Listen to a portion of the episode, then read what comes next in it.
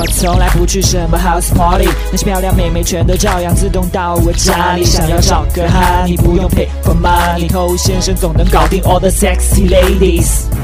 什么都不会，就是会把妹。欢迎收听《把妹宝典》，我是偷先生。在上一集讲了一些这个跟算命瞎子学撩妹这件事情啊。表面上听起来好像有点搞笑，哎，怎么跟算命瞎子来学？但实际上呢，里面有很多科学道理。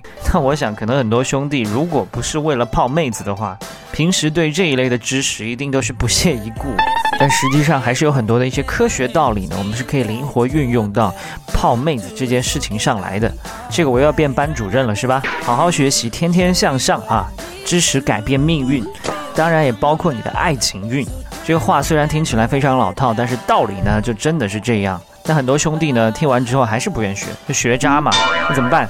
我来把这些东西好好的消化完之后，变成你听得懂的人话来教给你，请叫我雷锋，是吧？你正在收听的是最走心、最走肾的撩妹节目《把妹宝典》，添加微信公众号 k u a i b a m e i。参加内部课，学习不可告人的撩妹套路。内部客服微信号：a r t t o u。欢迎在节目之外去添加我们的官方微信公众号 k u a i b a m e i，快把妹的全拼，或者是直接搜索中文汉字“把妹”这档事都可以找到我。那我们今天呢，要从一个科学实验来讲起，这是非常著名的一个吊桥理论。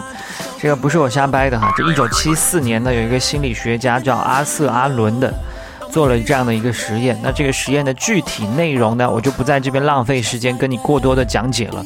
它大致的意思呢，就是讲一个人提心吊胆的去过吊桥的时候，会不由自主的心跳加快。那这个时候，如果遇见了一个异性，那么他会误以为眼前出现的这个异性就是自己生命的另外一半。这什么情况呢？那是因为人在经历这一种非常惊险的情境的时候呢，你的情绪会不由自主地产生一些变化。这种变化包括呼吸急促、心跳加速，这些因为你内心紧张而表现出来的一些生理反应是完全不受控的。